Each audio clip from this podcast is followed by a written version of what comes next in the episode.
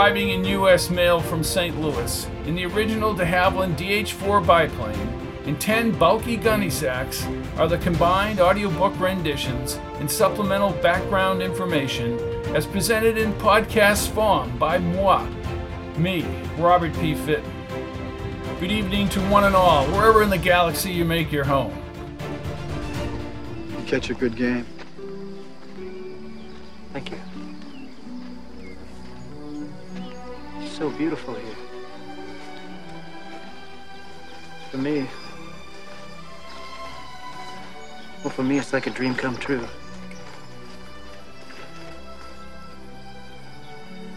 Can I ask you something? Is, is this heaven? It's Iowa. Iowa?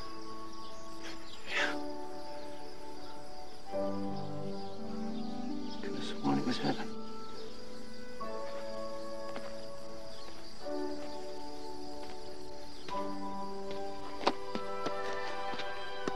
Is, is there a heaven?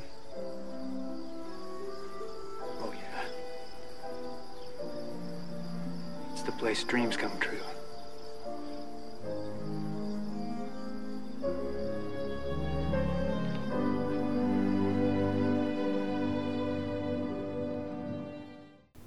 In Field of Dreams, Iowa is mistaken for heaven. In this case, it will be Idaho. I posit that for Alan Sackett, with mounting loan shark debt, having lost his job and his money grubbing girlfriend, Barclay, Idaho, somehow lingering between past and present, is like a dreamland of the past. He is slightly enamored when he first sees Soonie again after 30 years. Fixing up his art store and selling it could help Alan in his debts. Seeing Soonie's family store, the old soda fountain, and the town seems to have a settling effect on Alan Sackett. On a personal note, I've seen snippets of the old days, some in my hometown and some in other areas. There's a longing by all of us for the days past because of the slowed down pace as well as the hope for the future. Here is episode 2 Downsized by Robert P. Fitton.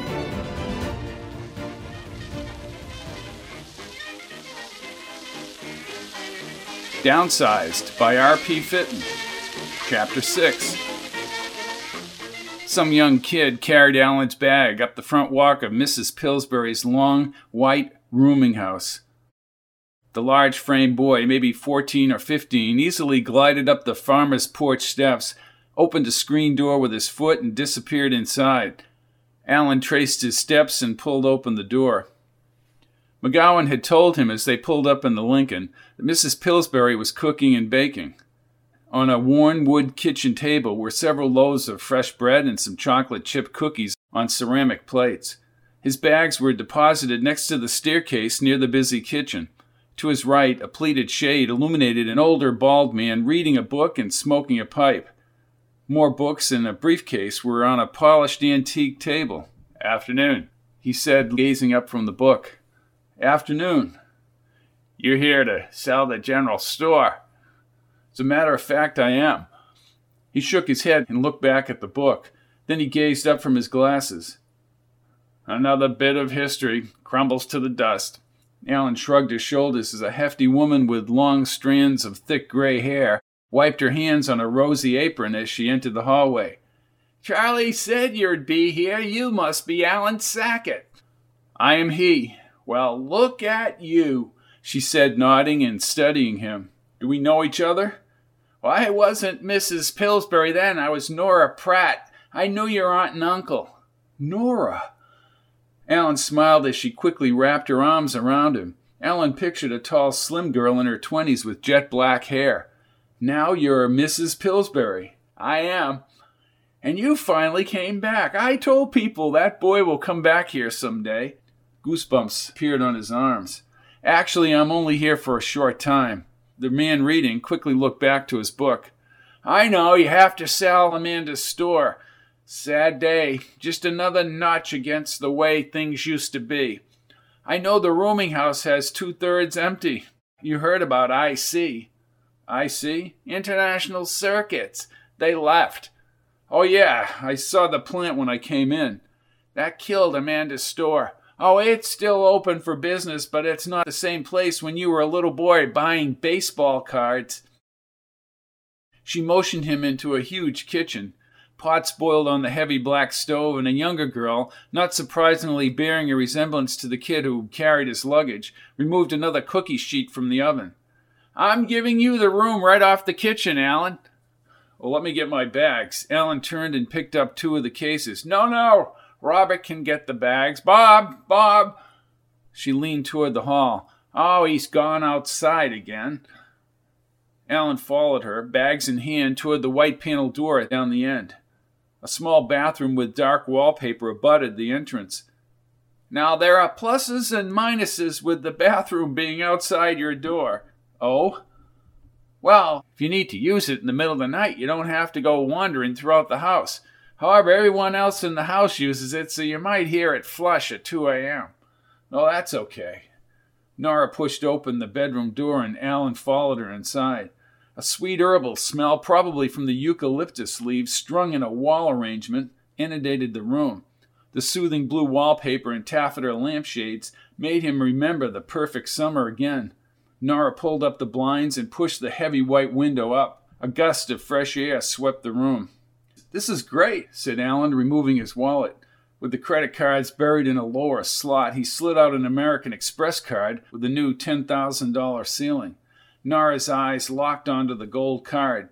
She smiled nervously, turning down the corners of her mouth. Alan, I'm sorry we don't take credit cards here.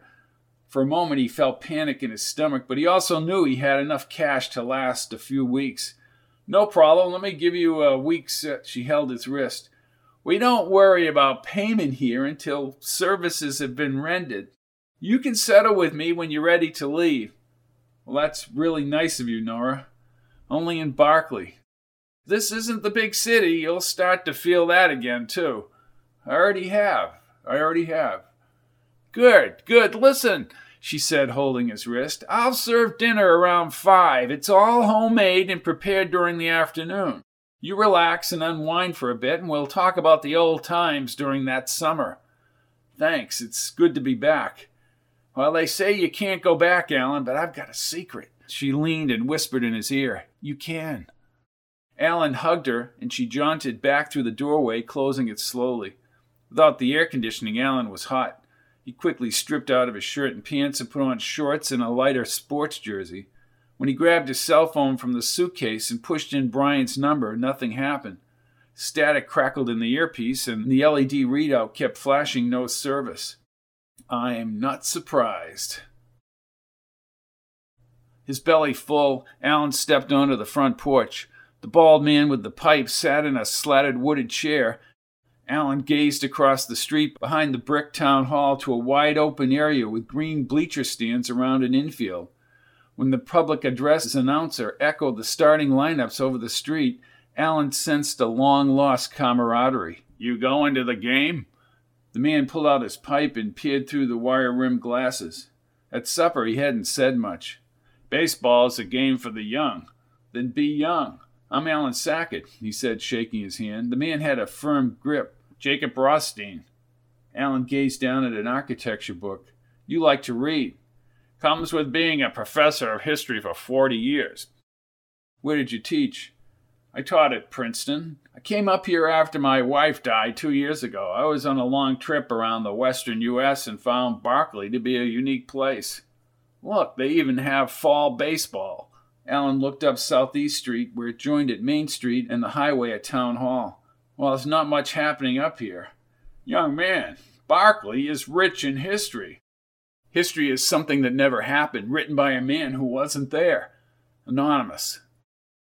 I like that quote, and you're, you're probably right. Jacob turned the book pages abruptly, as if Alan had committed a great sacrilege. Well, I'm going to go to the baseball game now, but I would enjoy learning about the history of Barclay, Professor. Jacob looked up when Alan called him Professor. Congratulations, young man. You're the first person up here who actually asked about the history of this town and put me in my place. He raised his index finger. I'll take you up on that request, and remember, I tolerate no slackers in my classes. Okay, Professor. Now go to your game. Jacob waved him off and went back to his book. Alan half grinned as he moved down the steps and thought about Nora's reminiscing at the dinner table. Nora had a way of telling a story as if it happened a few hours ago. Savoring the thick roast and mashed potatoes, Alan was treated to a description of his aunt's general store. Now, as he moved under the colorful spreading trees toward the street, he thought back to images of shelves lined with dry goods and humming wall coolers containing dairy products. Uncle Ned sold farm fertilizer and feed and supplies from the back stockroom. Men backed up their trucks to a long concrete dock facing the cornfield. Alan checked Southeast Street, lined with cars for the ball game, and crossed slowly. Nora had described Aunt Amanda's racing around the store helping customers. Late at night, by a single hurricane lamp in the second floor domicile, she would pay the bills and order more goods. Everything came by mail then. No computers, emails, and sometimes a phone call for a special order, usually for Uncle Ned and his farm supplies. As he stepped between cars and onto the grass, Alan scanned the bleacher seats. Nora had first brought up Soonie's name during a conversation about her family's clothing store downtown, one of the few businesses still performing well. Soonie alternated duties between the clothing store and watching a Mrs. Hennessy at the general store since Aunt Amanda died in June. Alan glided across the grass toward the back of the bleachers and grinned. He wanted to see the 10 year old who had shared that summer with him. With the crack of the bat, the crowd stood. One of the outfielders ran back toward the green wood slat fence and made a running catch under the light tower.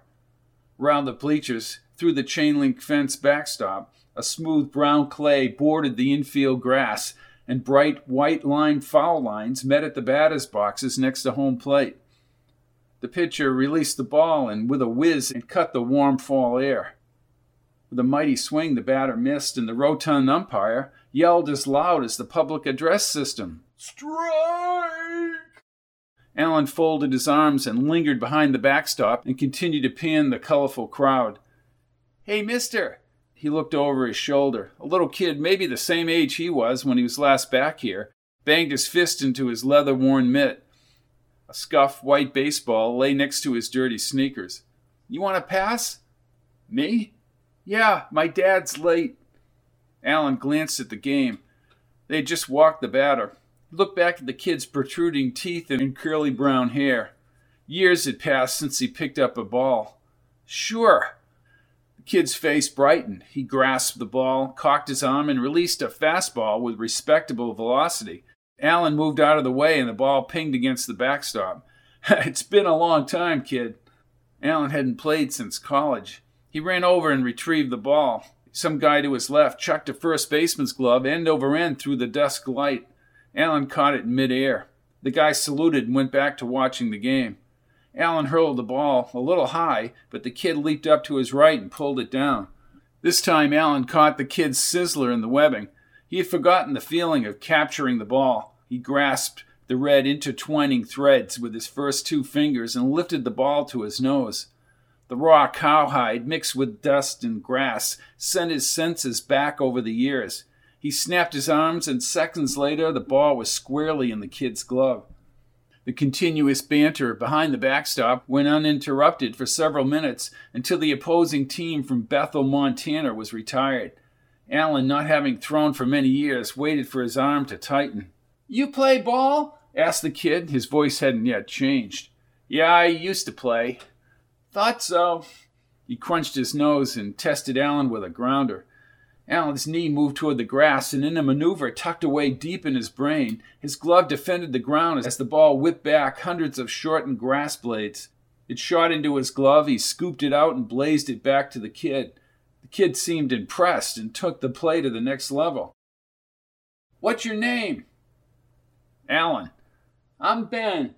He lobbed the ball this time, as if Alan had passed some kind of initiation test. You came in that limo. Yeah, Alan threw him a fly ball, but Ben ran with his glove out and tried to one hand it. The ball popped out and landed on the grass. Two hands, Ben, two hands. Huh? Alan ran forward, holding his glove up and to his left. He brought his right hand back to the pocket. Capture the ball. Capture it. Give me another one. He threw the ball underhand, and Alan caught it with his bare hand. In a single motion, he pitched it upward. The threads tumbled in the artificial light as the ball was pulled back down to earth. Ben brought his glove up close to his shoulder and swung over his right hand, capturing the ball in the glove pocket. A crescent moon smile formed across his face, and he held the glove in the air. Alan smiled too as a loud motorcycle slowed on Southeast Street. Ben's smile dropped and he faced the street. A heavy man in a belly round black t shirt and cigarette stuck in his lips parked his motorcycle. Ben's young eyes were glossy and fixed as he kept smashing the ball into his glove. Dad, you're late. We had to finish painting that Chevy from Connersville. The father's eyes were bloodshot, lids hung heavy, and he moved with a jerky motion. He looked at Alan with the glove. Who the hell are you? Me? I don't see nobody else standing around playing catch with my son. He said you'd be late, so I. Ball game's over there, partner. He looped his arm around his son's smaller frame and marched him toward the fence. When they were near the fence, the father shook his finger repeatedly at Ben. His voice boomed out in bits and pieces as Ben slumped down. Alan pounded the first baseman's mitt. A cop with a buzz cut moved along the backstop and stopped next to Alan. What a bully. He looked into Alan's blue eyes. What, the motorcycle guy? Yeah, Tug Sadler. Bad influence on that kid. Hey, you're Alan Sackett. You don't remember me, do you?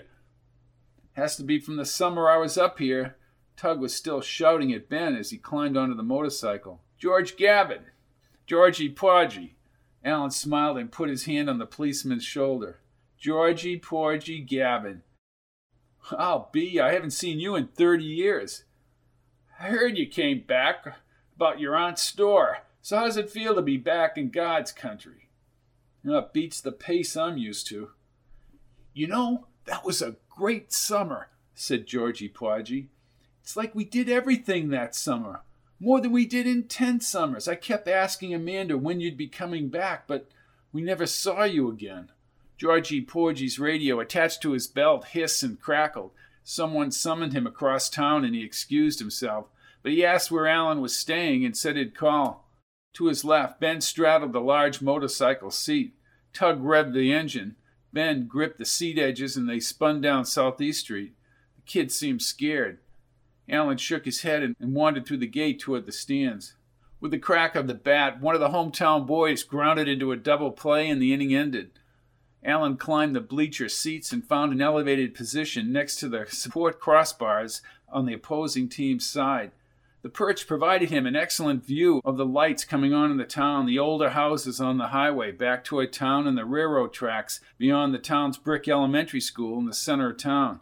Woods obscured the cornfield and Aunt Amanda's store down the highway as darkness fell. Alan, said a man with dark wavy hair, dressed precisely in beige Bermuda shorts and a red sports shirt. He stood behind the bleachers next to a shorter man with a gray crew cut. Alan smiled because he didn't recognize him. I know I met you guys when I was back here.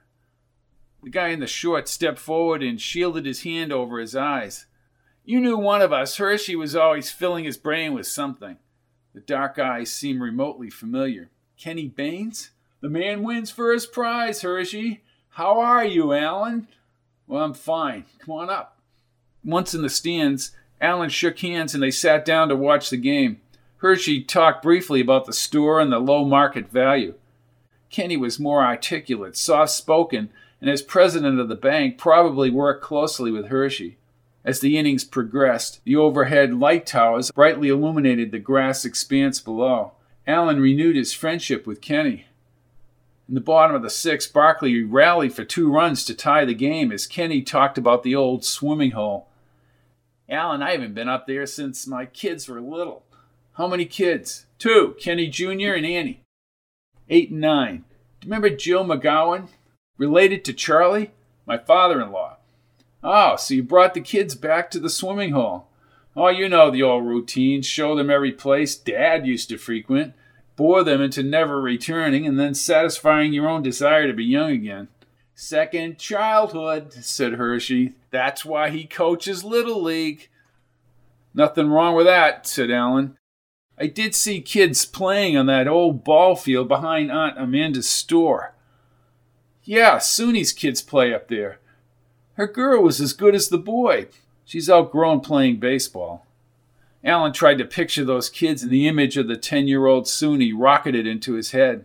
Well, Soonie could chuck the ball, too. I heard she's taking care of the store since Aunt Amanda died. Let me tell you something, Alan. When Soonie was 11, she used to wait by the train station all that summer long. She said you were coming back. Amanda finally had a talk with her inside the station. Alan tilted his head. His longing for the good old days mixed generously with the warm feelings for Soonie. He gazed back at the blazing light towers toward the highway and imagined her waiting at that station.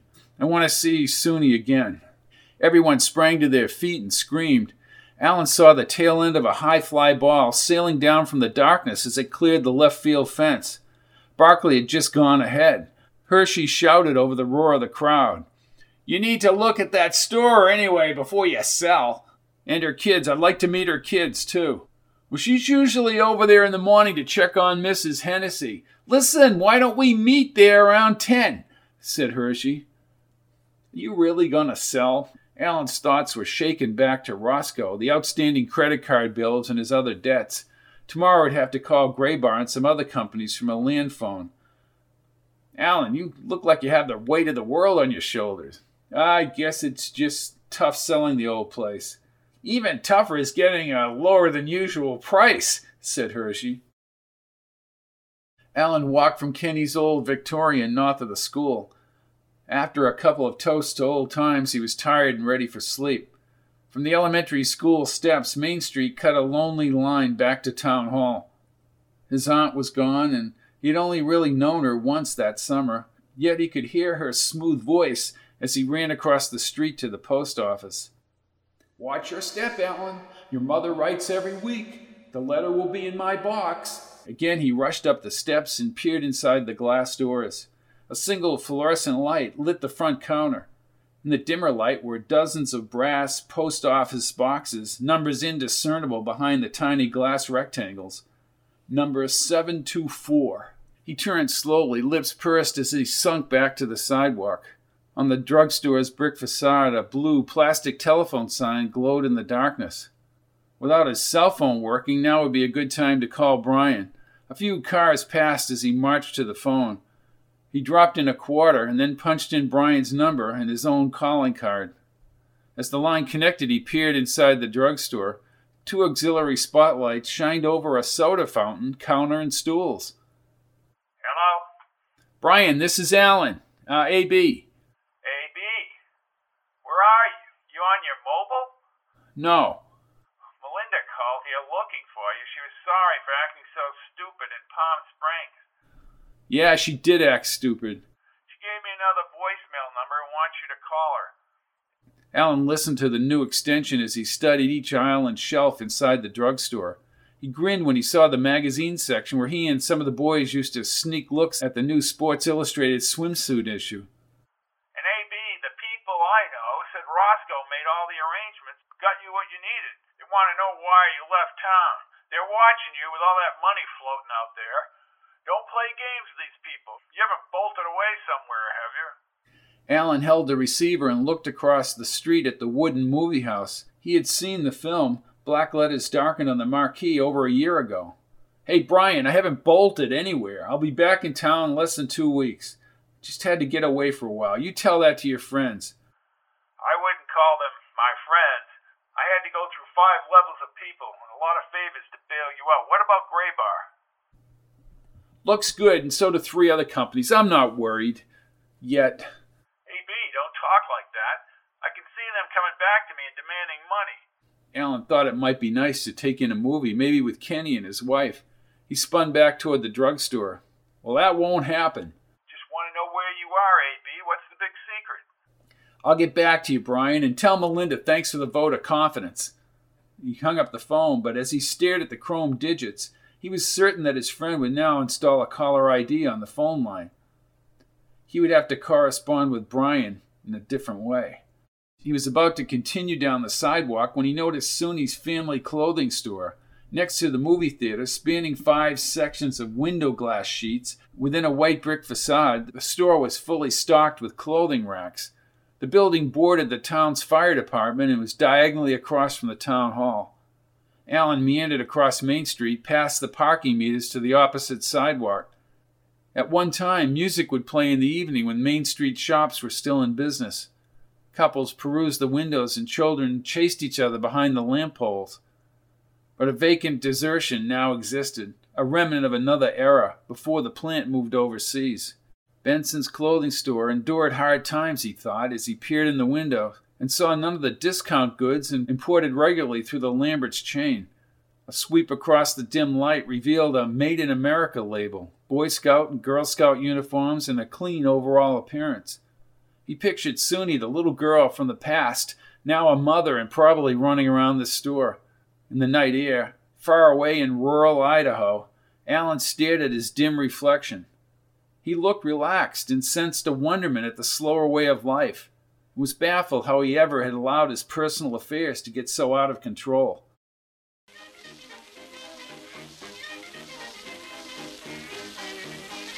Downsized by R.P. Fitton, Chapter 7 The brown taxi, proportioned like a World War II tank, approached the curb in front of Mrs. Pillsbury's rooming house. Alan looked at Jacob reading on the front porch. What's the subject today, Professor? The silver lodes of the western United States and a few local articles, contemporary raw data from the time the strike was here in town. I remember the mine, but there was really a strike? 1915 it lasted all of 19 months. The Gatlin family made a fortune. Unfortunately, they only stayed in town a short time. The taxi driver beeped his horn. Think I'm being paged. Leave some of that reading on my bed, Professor. I think the more you know about a place, the greater appreciation you have. Well put, Alan, said Jacob as he stood and applauded. Well put. Alan smiled and scurried down the front walk. He quickly slid inside the taxi. Oh, sorry about that, Mr.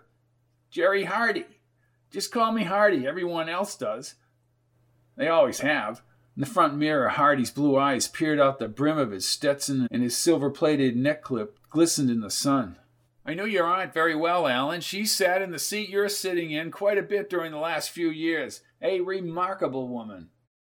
Hardy looked over his shoulder as his radio crackled and he pulled out. He turned to the town hall and started up the highway out of town. She was the genuine article. Not many people the genuine article. Everyone always wants to make themselves to be more important because they don't feel important inside. Aunt had this inner peace and was sharp at the same time. Alan nodded as they approached a row of aging houses. Ah, they let these places go. These houses were well kept when you were here as a kid. I remember that. Alan stared at the uneven shutters, peeling paint, and sagging asphalt roof shingles as they rolled down the highway. There's no power base here. People are stuck. Oh, they sure as hell didn't care about people who worked in the plant all those years. You work for some conglomerate, don't you, Alan? Well, I uh, don't take what I'm about to say the wrong way. These big companies are concerned about one thing profitability. Yeah, you got it there, buckaroo. Well, that's the way it is, Hardy. It may not be fair to those who get squeezed, but the beast has to survive. The beast, I like that. Alan surprised himself by his own lack of anger or vindictiveness toward Archer and Lamberts. The first cornfield's dried stalks were occasionally stirred by a rogue wind gust. Hardy's blinker popped, and the brown Chevy Caprice turned onto the dirt road. With his head out the window, Alan thought he was back thirty years, rumbling down the bumpy dirt road over the railroad tracks. Along the cornfield, the taxi dipped, and Aunt Amanda's and Uncle Ned's general store appeared across the harvested cornfield. The red clapboards had faded to a chalky pink, and the black signs, once gold letters, were traced with shaky white paint. He swallowed once. Hardy brought the taxi across the dusty parking lot, wedged between the dirt road and the diagonal tracks. The weathered supports and the covered blue tarps across the porch contrasted what he had remembered. The red and white Coke machine next to the front screen door was gone, and so was the varnished wood bench bordering the other side. Uncle Ned used to sell rakes, shovels, and racks of flowers and seeds. Push and power mowers and pallets of grass seed, as well as lime, were stacked along the base of the porch. Alan turned to Hardy. This is not the same place. Amanda used to say the same thing. Alan pulled a ten from his wallet, but he remembered what McGowan had said about being a big spender. How much do I owe you, Hardy? Two bucks. Two bucks. Alan put the ten back in his wallet, fished out three single bills, and handed them to the taxi driver.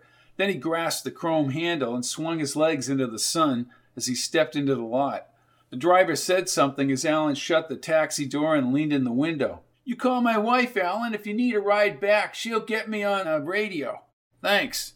He stared at the L shaped aging store and understood why Hershey Edwards did not promise a steep price.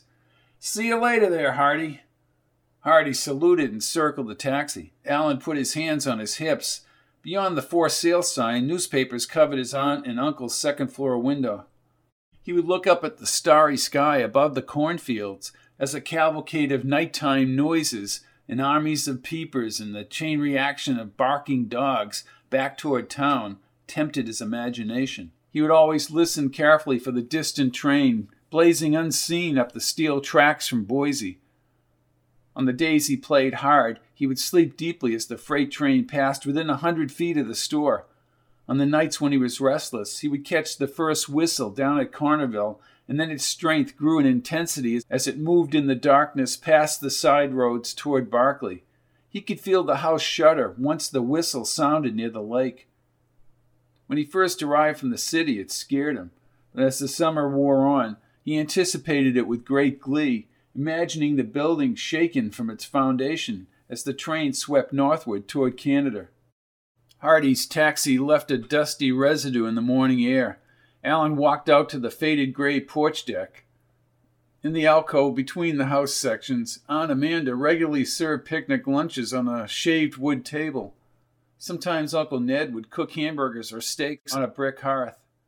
The hearth survived the years, but the table was gone.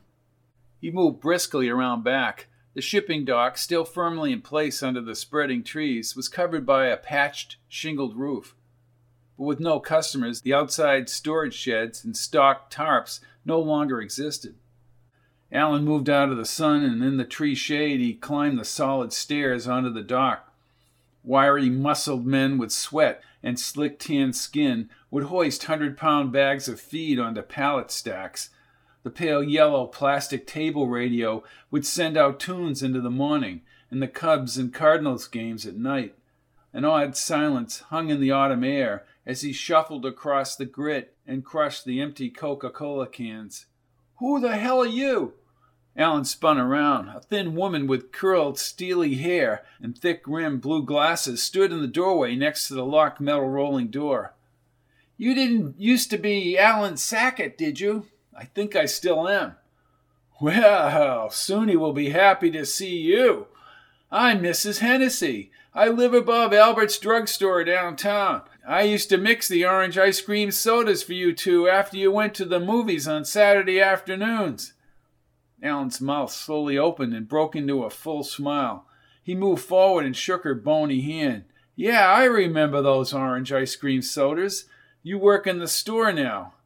What the hell do you think I'm doing here? Well, I, uh, we get a customer now and then. Soonie should be coming by. His heart jumped. She usually comes out to see me during the morning or her afternoon break. Alan felt the same excitement when Soonie's mother and father used to invite him to supper. She always wondered why you never came back. Well, here I am. Yeah, here you are, with a store that's fallen apart and nobody wants to buy anything. Or Hershey seemed to think it will sell. Ah, Hershey's an inflated bag of hot air. Alan laughed as Mrs. Hennessy motioned him inside. The air reeked of aging oak shelves, and the stuffy storage room was draped with more blue tarps. Through the open doorway, the store shelves were stocked with bolts of fabric and some black and white boxes of tools, probably purchased 20 years ago, and an assortment of household supplies, some covered with dust, were stacked in red plastic bins to the wood frame ceiling. Not like it used to be, said Mrs. Hennessy. Alan let his mind race back 30 years. He visualized a stockroom with neatly aligned covered boxes and a plethora of items for the house and the yard, as well as perishable goods, and a prodigious refrigerated cooler near his aunt's roll top oak desk. Aunt Amanda's desk. Mrs. Hennessy smiled. She still used that even last spring. Does the train still come by here? I didn't hear it last night. Then you slept the sleep of the dead twice a week, on Monday and Fridays, and goes like hell, too. Somebody's going to get killed. Alan moved two steps across the creaky floorboards. Well, I look forward to hearing the train. The screen door sprung shut out front. Alan inched his way to the wood frame opening separating the front of the store and the stockroom. The scant breeze across the cornfield, constricted by the screen door, was generated a welcome relief. A slender woman in beige shorts and an olive cotton jersey leaned against the cutting table. With her index finger, she counted the fabric bolts. Her wispy blonde hair was, was held by a silver barrette and exposed her smooth, narrow neck. Mrs. Hennessy, we need more denim and maybe some muslin. Alan moved two steps across the creaky floorboards. Winter isn't far away. Maybe we should place a small order. I think you uh, might want to talk to the owner first, said Alan. She didn't turn, but her cheek muscles tightened. That's either Simon Legree or Alan Sackett. From thirty years past, his own rendition of his aunt's favorite old Al Jolson song called Swanee roared into his thoughts. Soonie, how I love you, how I love you, my dear old Soonie. She smiled when she turned. Alan shrugged his shoulders. I don't know how I remember that. We played all those old 78 records on the Victrola in the cabin. Some things never leave you. She moved away from the cutting table and put her arms briefly around him. Her touch was electric. She had a strong, trim body. Her moist green eyes were not remarkably different from the girl he knew the boy who never returned. How are you, Soonie? You look great. She smiled again as if he had said something remarkable. I can see the kid, yeah. I heard you went a long way from stocking shelves with your Uncle Ned to Lambert's. Alan raised his brows, not wanting to detail what had happened with Lambert's. Well, it's a long way to Los Angeles.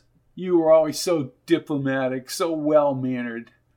What about the muslin and denim, dear? asked Mrs. Hennessy. She looked over Alan's shoulder. Yes, order it, Mrs. Hennessy. When she looked back, they both spoke at the same time and uttered the same words. That, that was, was, one, one great, great summer. summer. She laughed the same chirpy laugh, with one eye half shut and her teeth protruding. Alan held her wrist, chuckling himself. Then they both spoke again. Frick and frack. I don't believe this, said Soonie, rolling her eyes and tapping her forehead with the butt of her hand. Then she crossed her arms and looked toward Mrs. Hennessy. So, Soonie, I hear you preside over the only viable store left in this town since the plant closed. Well, I don't know how viable it is. It certainly is one of the few remaining stores downtown, and I think of you every time I visit Lambert's in Boise. Well, that's out of my area. Frickin' frack. You know, I'm sorry I never came back up here, really. Well, number one, you're coming to dinner at my house back in town. We have a lot of reminiscing to do. I want you to meet my kids. Well, I would enjoy that. For the first time, he looked around the store, trying to place the location of the soda pop cooler and the candy counter. The mezzanine was now stacked with fixtures and yellow sheets. Only one of the glass counters remained and was topped with a new digital register. Not the same, is it? she asked. Nah, not in here, anyways. I see remnants all around. Like a big puzzle replaced with identical shaped pieces but with a new face. But some things were left behind. She nodded. Yeah, you must have seen that more vividly riding into town. The popsicles were over there, he said, pointing to the corner. Up top were the small tools, utensils, hard goods. You could get up there from Uncle Ned's stockroom and back. The baseball cards were in an aisle. The first aisle down the middle, said Soonie. You were a good ball player.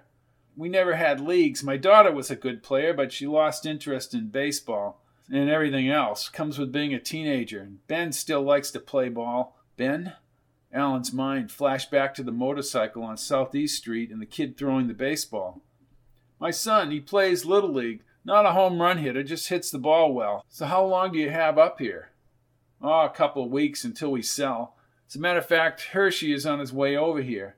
Mrs. Hennessy grimaced and continued to write on a pad. But I want to thank you both for what you've done here since my aunt died. I intend to pay you for it. Soonie stuck her index finger in his chest. Then I won't be able to claim it as a good deed, will I? I'll take the money, said Mrs. Hennessy. Consider it done. Alan knew he'd need every cent to pay down the credit balances. Seven o'clock, Alan, said Soonie, opening her green eyes wide. And be prepared to eat. I do all the cooking, and if you don't eat it, I'll take it as a personal insult. She's a damn good cook, Alan. I bet she is. Tell your kids and husband I look forward to meeting them. In her eyes, he saw a momentary hesitation. Alan had difficulty believing the guy on the motorcycle was Soonie's husband, and he had not liked the way Ben was scolded. She hugged him again. Alan, thanks for coming back. I'll see you tonight. You need anything in town, Mrs. Hennessy? Maybe a couple of shots of bourbon.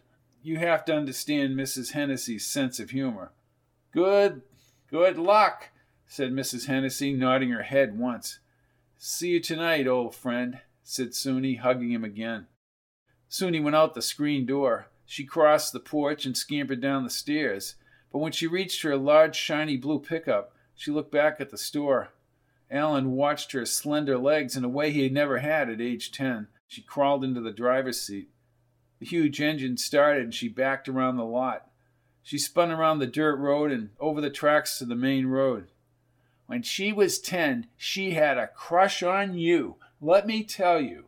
Alan faced the older woman. Well, I always liked Soonie too, Mrs. Hennessy. In fact, I think she still has a crush on you. Upstairs in the back stockroom, a single light bulb lit the mess piled over the loft and down the small conveyor chute to the docks. Whatever was up here would probably have been thrown out once Alan sold the store. Alan Hershey's here, called Mrs. Hennessy from below. I hear you, Mrs. Hennessy. Tell him I'll be right down. Alan looked at the myriad of calendars from an old tractor company, probably now defunct, stacked one on top of the other. He shut off the light and bounded down the springy stairboards. The silver haired Hershey walked with two thin people equipped with notepads and pencils. With their pursed lips and squinty eyes, Alan surmised they were both trouble. Every word off Hershey's quick tongue was instantly transcribed onto the white paper. Alan, I want you to meet here with Mr. and Mrs. Tweeter from Ogden, Utah. They were passing through and saw my ad on Westie's Market shopping cart. They're looking to buy a store. Store? I want a store with some value, not just a shell of a building. This is one shell of a building, that's for sure, said Alan, laughing. But Tweeder never broke his stolid demeanor. What's the problem? The problem is it's overpriced, said Mrs. Tweeder. Well, just what do you think it's worth? asked Alan. No more than twenty grand replied Tweeder. Then he wrote that figure on the pad. I won't pay a penny more. Alan grinned and moved up to the smaller man. No, you won't, Tweeder. Twenty grand is an insult. Hershey's brown eyes stuck open. Take your little pad and go doodle somewhere else. I can see why you have an agent there, sir. Perhaps you should let him speak for you. Maybe you'll have a chance at selling this dump. Tweeder looked at his red rouged wife and nodded. They started back to the front of the store, and Hershey trailed behind. Mr. Tweeder, please! My client's rudeness doesn't take away from the intrinsic value of the property. Alan raised his brows to Mrs. Hennessy and smiled. At a boy, Alan. That Hershey is trying to make this place into the Taj Mahal. Then she held his wrist, and Tweeder was a pinhead. Amanda would be proud of you. She always called it like it was. Well, twenty grand is an insult. He exhaled and walked over to his aunt's roll top desk. The scratch baize plastic phone was buried in a stack of dusty paperwork. He sat in the creaky oak chair and heard Hershey move back through the store. Hey, Alan, I don't know how they handle things in Los Angeles, but I have a reputation to consider. Mrs. Hennessy crossed her arms and leaned forward. Yeah, maybe someday you'll consider it. Mrs. Hennessy, this is not your property.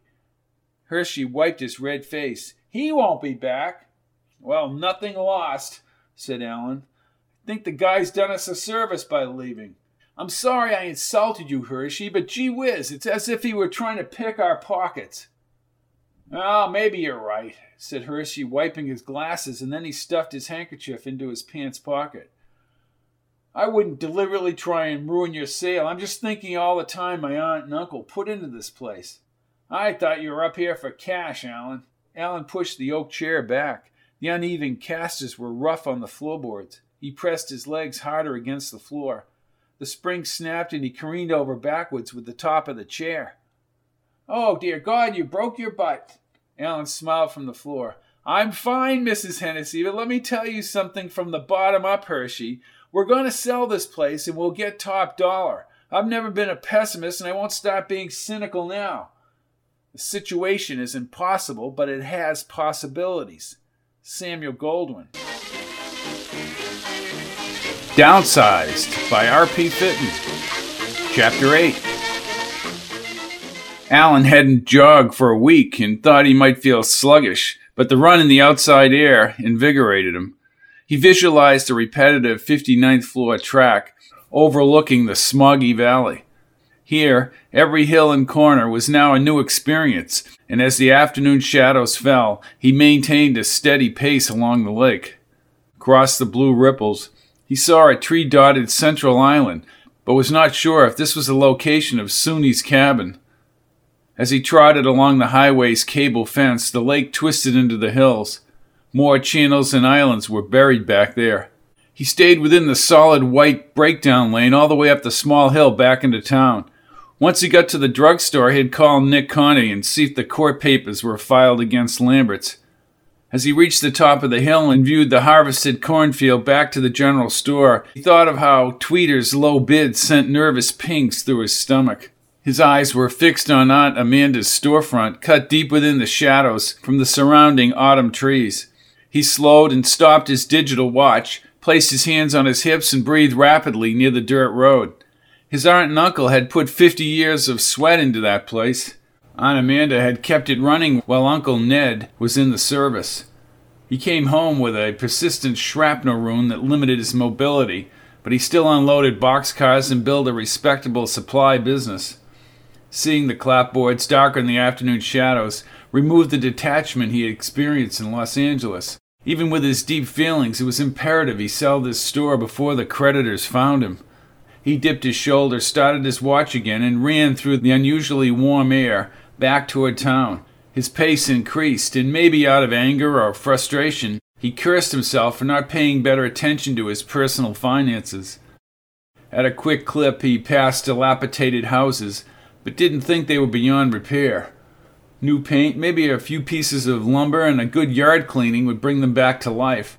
No repairs would be forthcoming for this town without steady jobs and added income. Alan slurped thick coffee ice cream from a milkshake as he waited for Nick on the line. He had reintroduced himself to the aging Albert inside the drugstore and watched closely as the gray haired Albert scooped the ice cream out of a frozen round paper bucket in the counter freezer.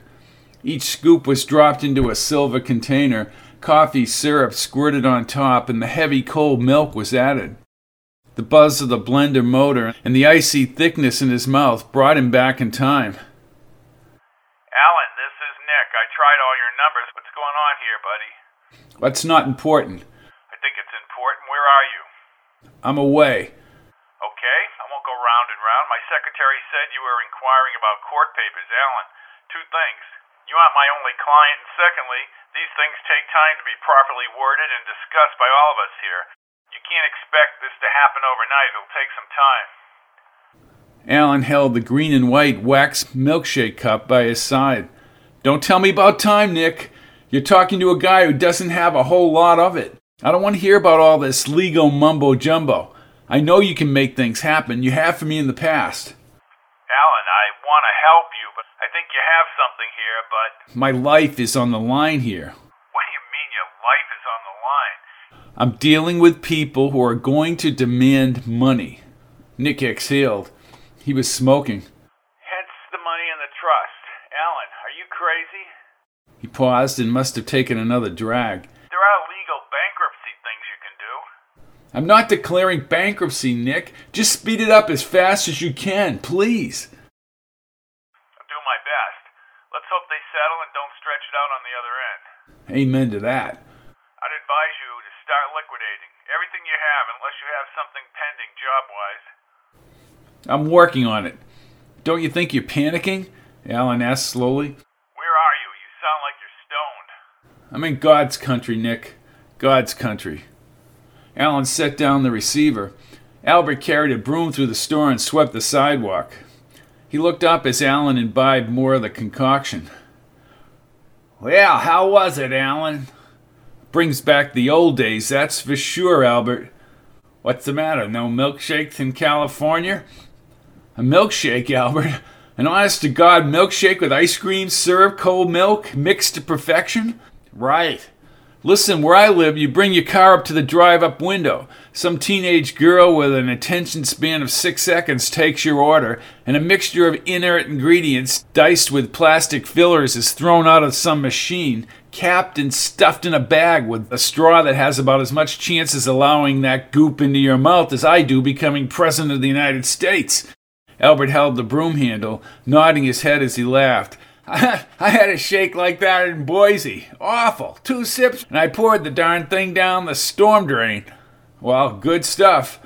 Albert turned as somebody called him from inside. Excuse me, one second. He leaned the broom handle against the stony wall and headed back inside. Alan finished the drink and threw the cup in the sidewalk waste container. Then he swung his hands around, took the broom handle, and cleared the accumulated sand and small debris from the sidewalk. A car slowed in the street and McGowan's power window rolled down. Ah, you found work real quick, huh? Real quick. Maybe I'll get another milkshake out of the deal, Charlie. What do you think? Yeah, I heard about the tweeters. Uh, I think you did the right thing. No need to take outsiders malarkey. McGowan put his hand over his mouth as if he were telling a big secret. Got enough of that right here in town. Talk to you later, Alan. The window went up as he smiled, and the Lincoln Continental's almost silent engine moved the black car back toward Town Hall. Alan did some more sweeping as Albert appeared outside. Well, thanks there, Alan. I'm looking for a stock boy in the afternoon once school starts. Well, I'll keep that in mind. Albert motioned him toward a bench by the adjacent window and they sat down. You haven't been up here in a long time, have you? We all keep rolling along. It's a nice place up here, Alan. No big demands. I was born here, and I went away for a while. Alan leaned on the bench, his body relaxed from the run. Oh, yeah, where did you go? Chicago. I sold pharmaceuticals for the big companies, but I came back. They had their agenda. I don't knock them. My agenda is right here. You think you'll sell Amanda's store? I remember when she and Ned had that place buzzing. Sure, just a matter of Hershey getting the right buyer. Yeah, that could take some doing. Maybe. I saw the condition of the houses along the highway. Not a big real estate market, said Alan. Those houses have history. We just had a talk at the Historical Society about those houses.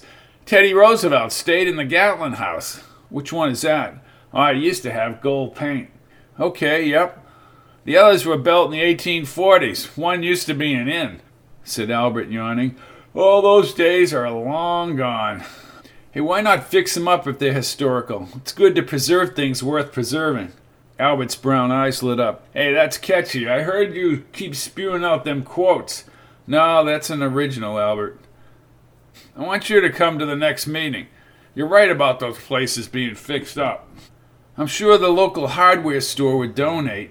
Oh, hold it right there. Pop Braden is probably the cheapest guy in this town. You want to buy lumber, paint, or supplies, you pay top dollar. He's the only game in town. He's a funny guy. I never could figure him out. I have a theory. What do you mean? asked Albert, turning with a perplexed look. I found that eccentric people are the most vulnerable, Albert. They're usually hiding behind their own personality for some reason you or I will never have to know. Well, I'm going to have to sift that one around for a while. He stood and stretched. Ah, time to close the old place. Hey, I love the shake. Yeah, you did when you were a kid, Alan. You and Soonie used to save your pennies and end up spinning on the stools as you drank your shakes. She's a good girl, Soonie, sharp. Kept that store going. Nothing gets by her. Alan gazed across the street at the family clothing store. A smile unconsciously took over his face. He looked at his watch. I'm having supper with Soonie and her family. Wow, in an hour. I better get going. I'll see you, Albert. Yeah, you have a good time. Alan waved as he started down Main Street toward Nora Pillsbury's rooming house. He had 55 minutes to use the central bathtub, get dressed, and walk over to Soonie's house on Hillside Avenue. He jogged past Town Hall, grinned, and realized he was equating going to dinner with the type of pressure usually reserved for the job place. As he ran through the afternoon sunshine, tucked away in this little town in northern Idaho, he had no job, not even a tangent prospect, and a sack full of debts.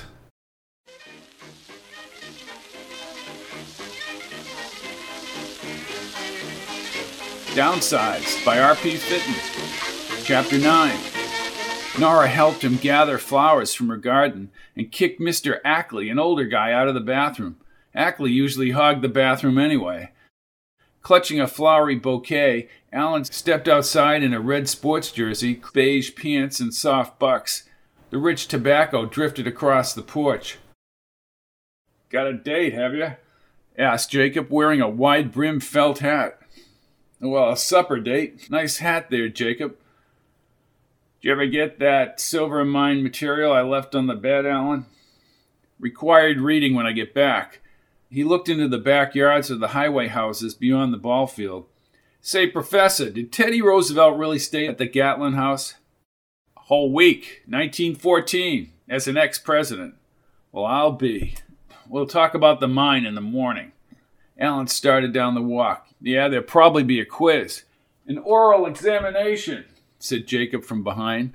Alan turned at the sidewalk. I see your hearing is still intact. Jacob tilted his hat and Alan moved up Southeast Street, feeling as if he were going out on a first date as a kid. Only this date was with an old friend and her family, and her husband's image on that motorcycle remained fixed in his head. He had no objection to motorcycles, but he didn't like people berating kids. Hardy's taxi appeared from a dirt side road and he tipped his cap. Looking for a ride there, Alan? Nah, just walking to Hillside. Oh, come on, get in. Neither me or the missus charge for less than a mile. How do you make any money? I don't. Alan grinned and stepped inside. How long you been doing this? You mean the taxi? asked Hardy, pulling up Main Street. He waved to the firemen in their blue shirts outside the station house doorway next to the movie theater.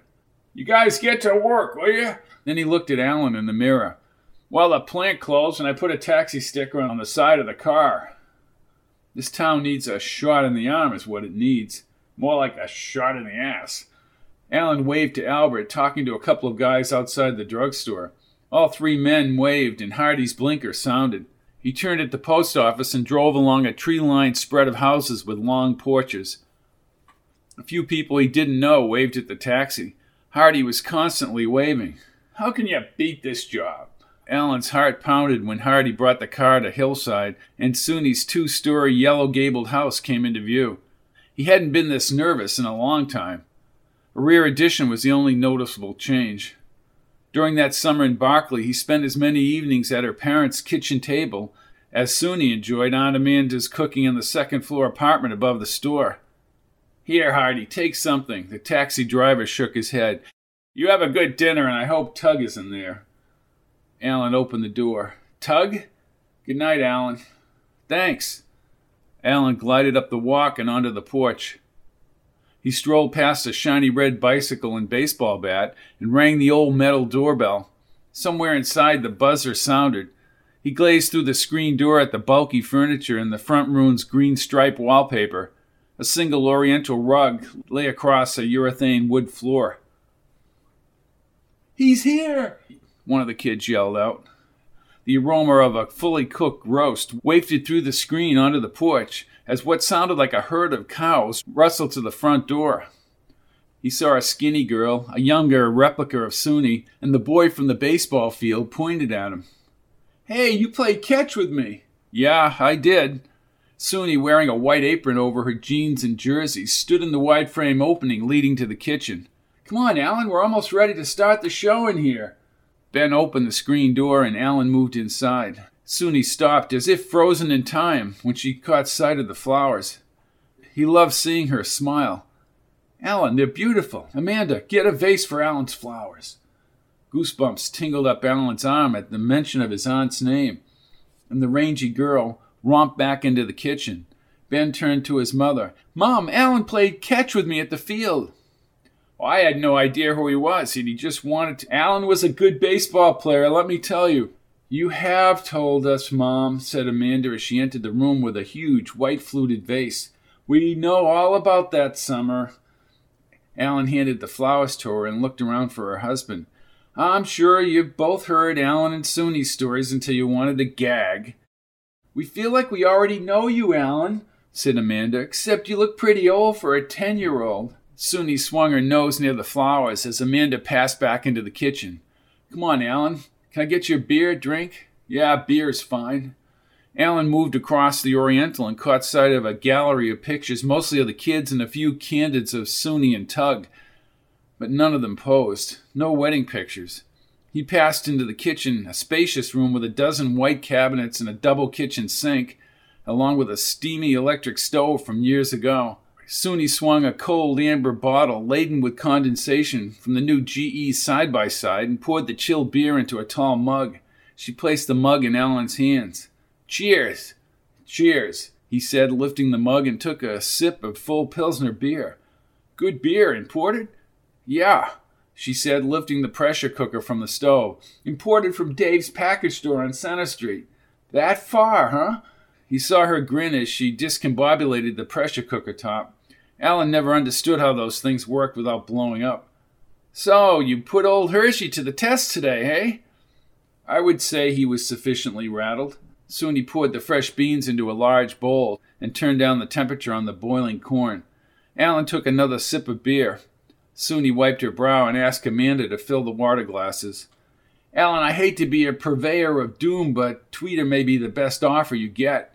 We're in the middle of the boonies up here, and that store, well, seen better days. Then we have to get someone up here who likes the boonies, Soonie. She nodded as she thought.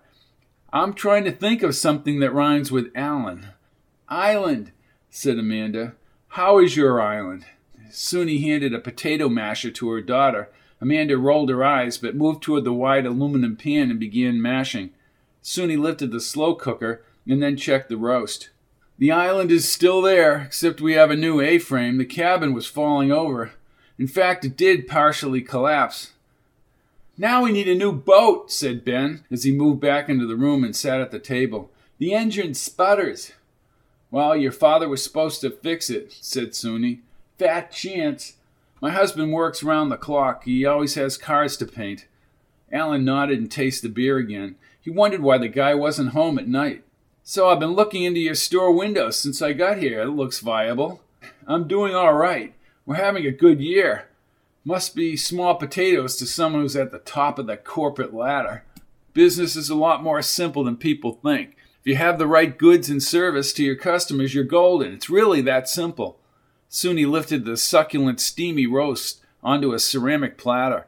You need help with that, Soonie? I got it, I got it. Yeah, that's what you used to yell when a pop fly was hit to us.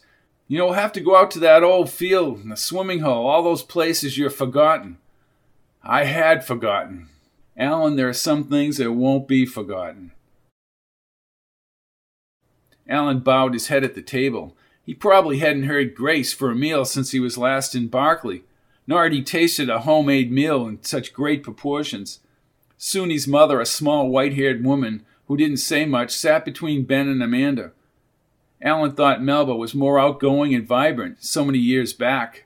Now she talked in short sentences, longing for the old days when the plant was still in town and everyone had work.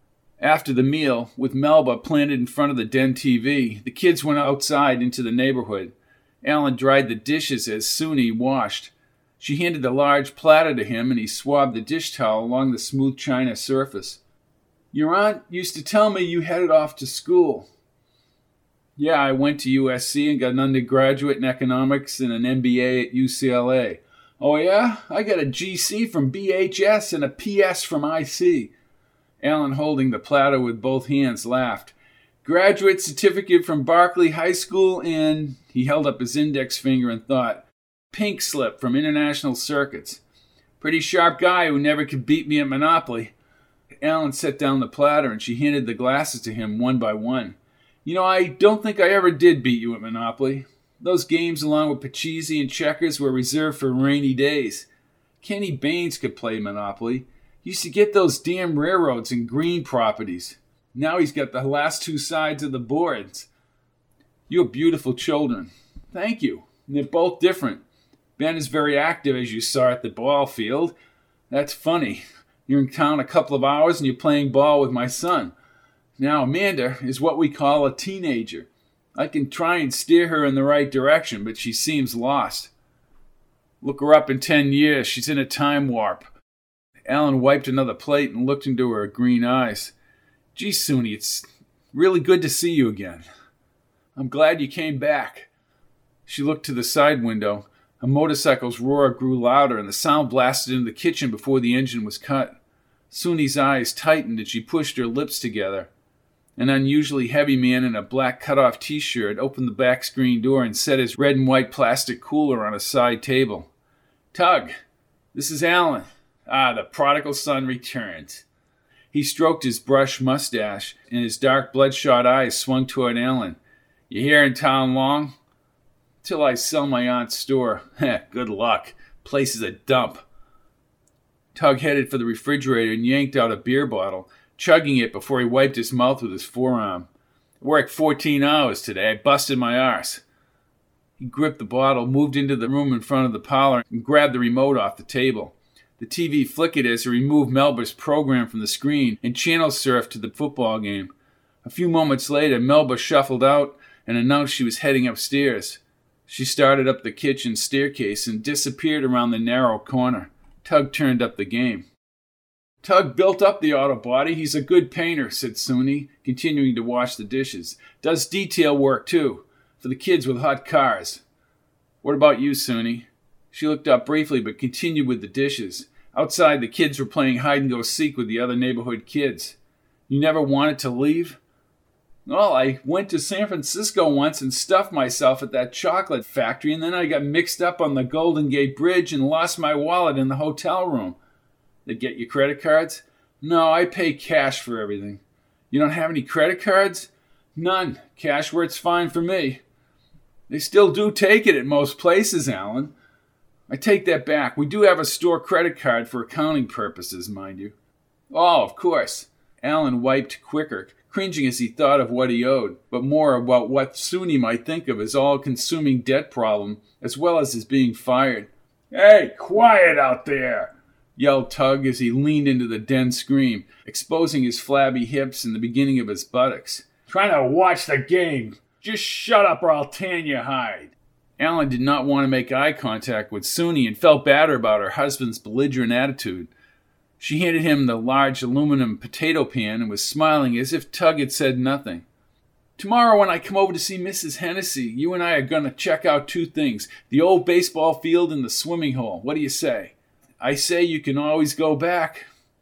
He finished drying the pan, glanced toward the den, and then set the pan carefully on the counter. Just have to find your way. Let us consider a quote from Thomas Wolfe, who wrote, You can't go home again. You can't go back home to your family, back home to your childhood, back home to a young man's dreams of glory and fame, back home to places in the country, back home to old forms and systems of things which once seemed everlasting, but which are changing all the time, back home to the escapes of time and memory. Where I disagree with Wolfe is that you can go back to snippets, whether it be in places or especially people. One more quote before I board that plane. Though I know I'll never lose affection for people and things that went before.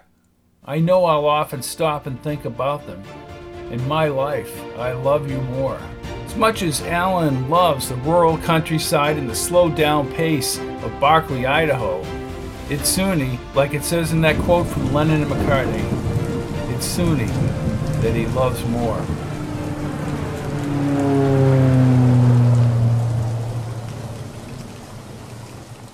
All of my books are available in paperback, Kindle, and audio at www.fittonbooks.com, or you can look at the list of audiobooks separately at pizzazz-pizzazz.com.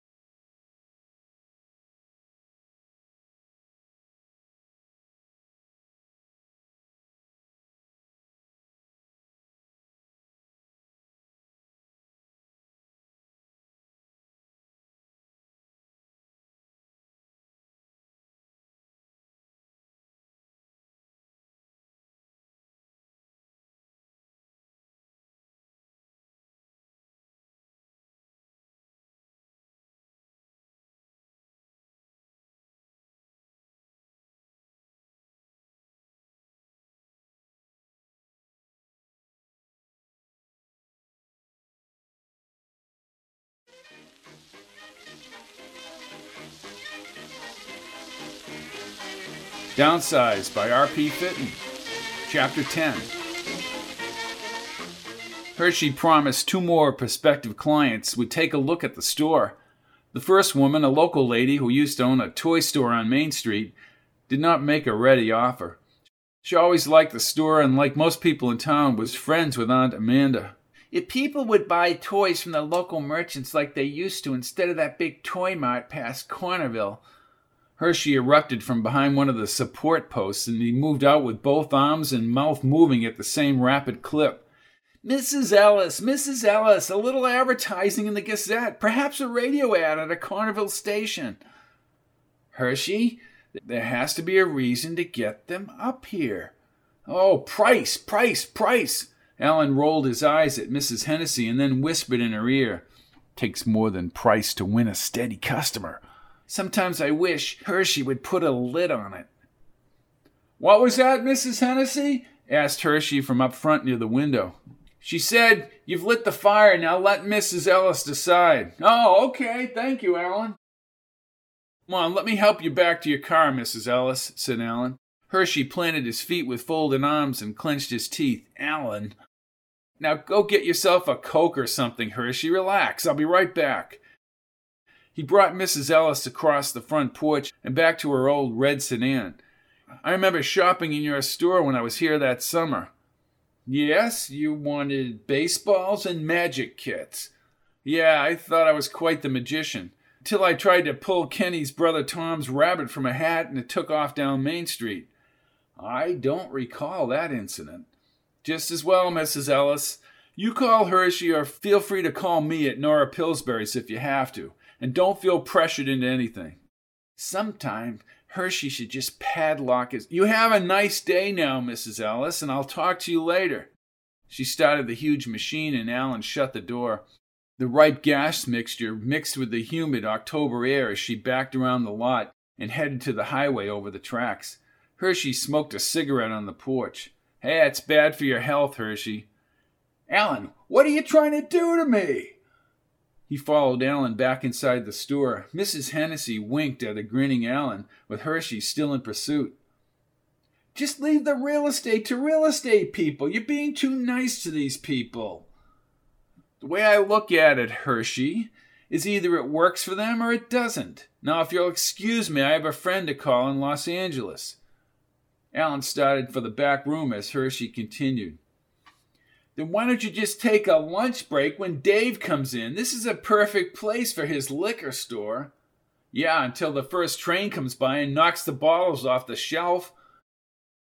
Alan heard no reply and headed straight for Aunt Amanda's desk. He picked up the phone. He spent the next 15 minutes charging his calls verbally since he was speaking into a rotary phone, and finally tracked down Brian during lunchtime at Salinger's bar. Brian's voice reflected the wild atmosphere inside the establishment. Alan easily pictured the patrons packed against the bar and booths for lunch. Well, if this isn't the lost soul checking in from parts unknown. Good morning, Bry. AB, I won't even ask where you are, but Melinda is frantic. Oh, and why is that? She's been in Texas and wondering where you are and why you haven't called her new voicemail I gave you.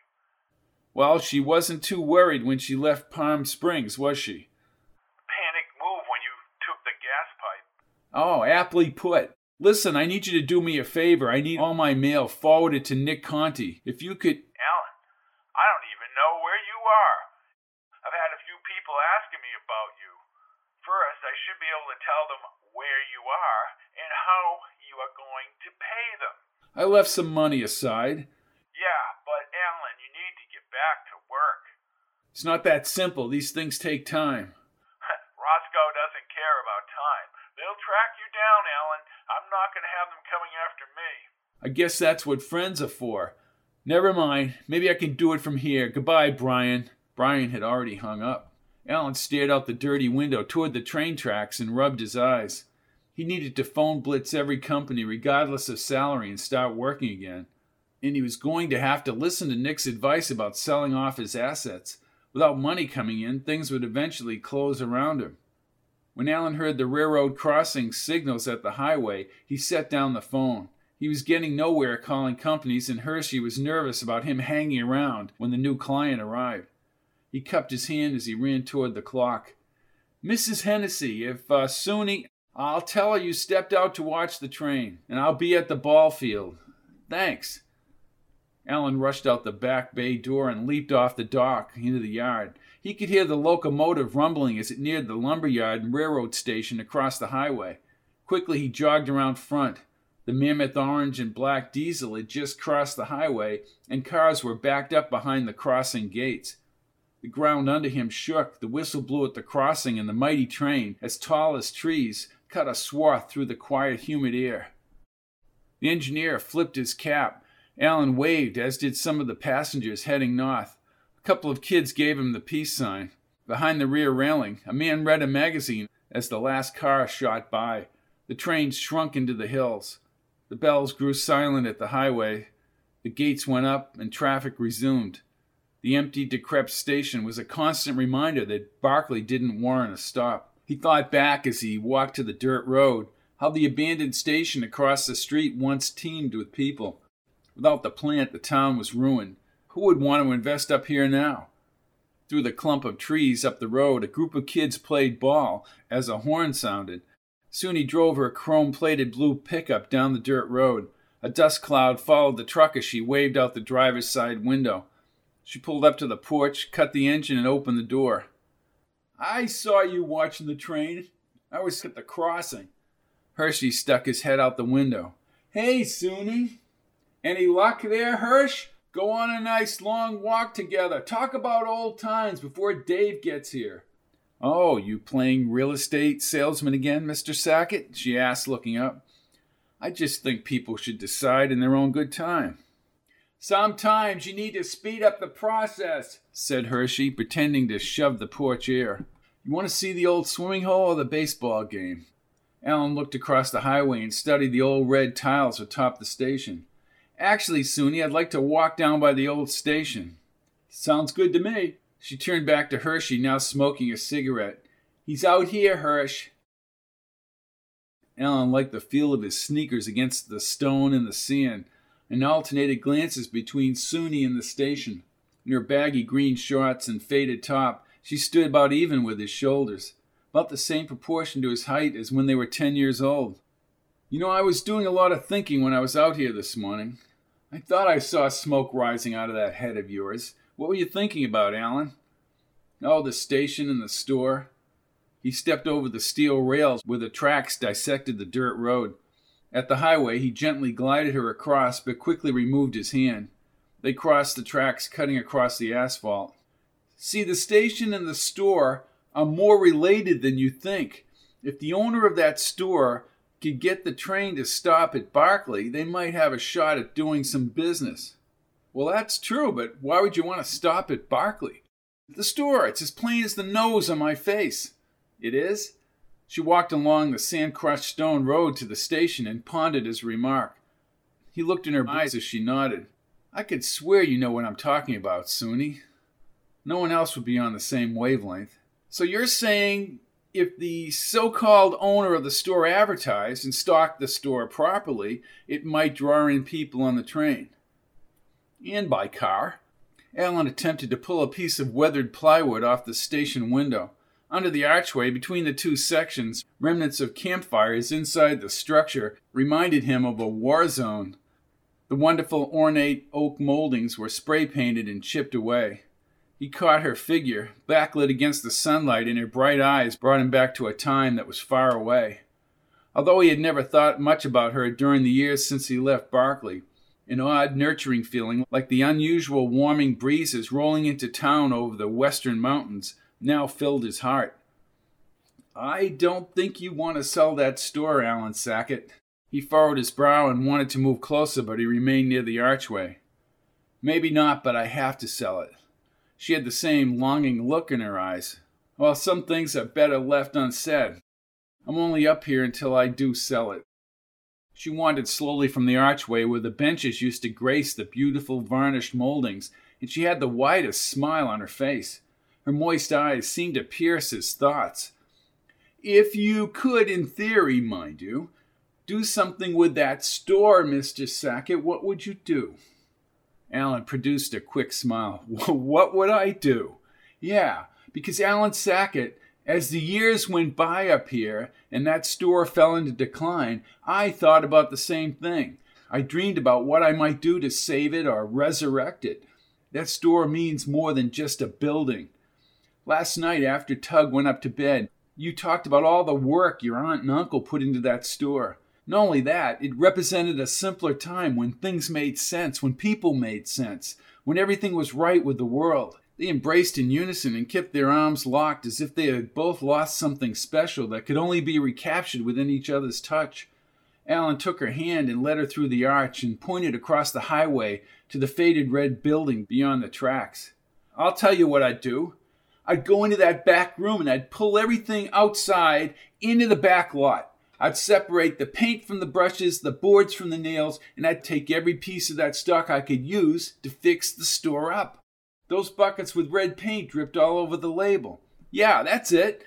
Dip in the brush and cover that faded mess and have those deep red clapboards just the way we remember it. And I'd spend money on the sign, get it gold and black, give it that rustic look. Exactly, said Soonie, as if she had thought about the scenario long ago and inside, I'd clear the place out. You would? Sure, with those extra boards, put in a new floor on the mezzanine and coat it too. Rewire the place, upgrade the phone system, and put in a modern office upstairs, away from the customers. They'd get used to that old crank phone and pay for it, of course, in the lobby, and would add a tad of stained glass. She smiled. For that quaint feeling you get when you walk inside, past the player, piano, and the music box. Yeah, and sell CDs of both. I'd have a wide range of music, always playing from a floor model radio in the mezzanine where the kids and adults would be able to crank up the old phonograph and listen to 78s. You know, when I was 13, I was alone on the island in the old cabin. I spent an afternoon just playing those old records. Tears welled in her eyes. All that stuff from World War One and the 20s. That was the last time I listened to it. You could sell that stuff in the store. I would. And I'd add on out back an area just for antiques with a 60% markup or more, depending on what the market might bear. Soonie sat on the exposed cinder block wall. I baked things, had the place smelling of potpourri and fresh cookies from the oven, candy and an assortment of coffees. Alan placed his sneaker on the wall and balanced his arms on his prop knee. He looked into the puffy clouds as he spoke. The imports would be stuffed along with furniture on the mezzanine. Rows of imported crafts and goods bought for nothing. I know where to buy. And the people getting off the train in the station soon would flock over, their wallets open and their credit cards swiping into the card machines, the dollars lined all the way up to Kenny Baines's office downtown. And how, Mr. Sackett, do we get them here? Fix up the station? Nope, that will come. The ads will bring them in full spread glossies, and a website. We'll lure them in. I'm sure you'd be involved in some small way also, Soonie. Alan closed his mouth, wet his lips a few times, and did not say anything more. She looked through the archway toward the lumber yard. He continued to stare at the clouds and realized he was only dreaming. Roscoe and his creditors would be demanding payment. They had to sell the store.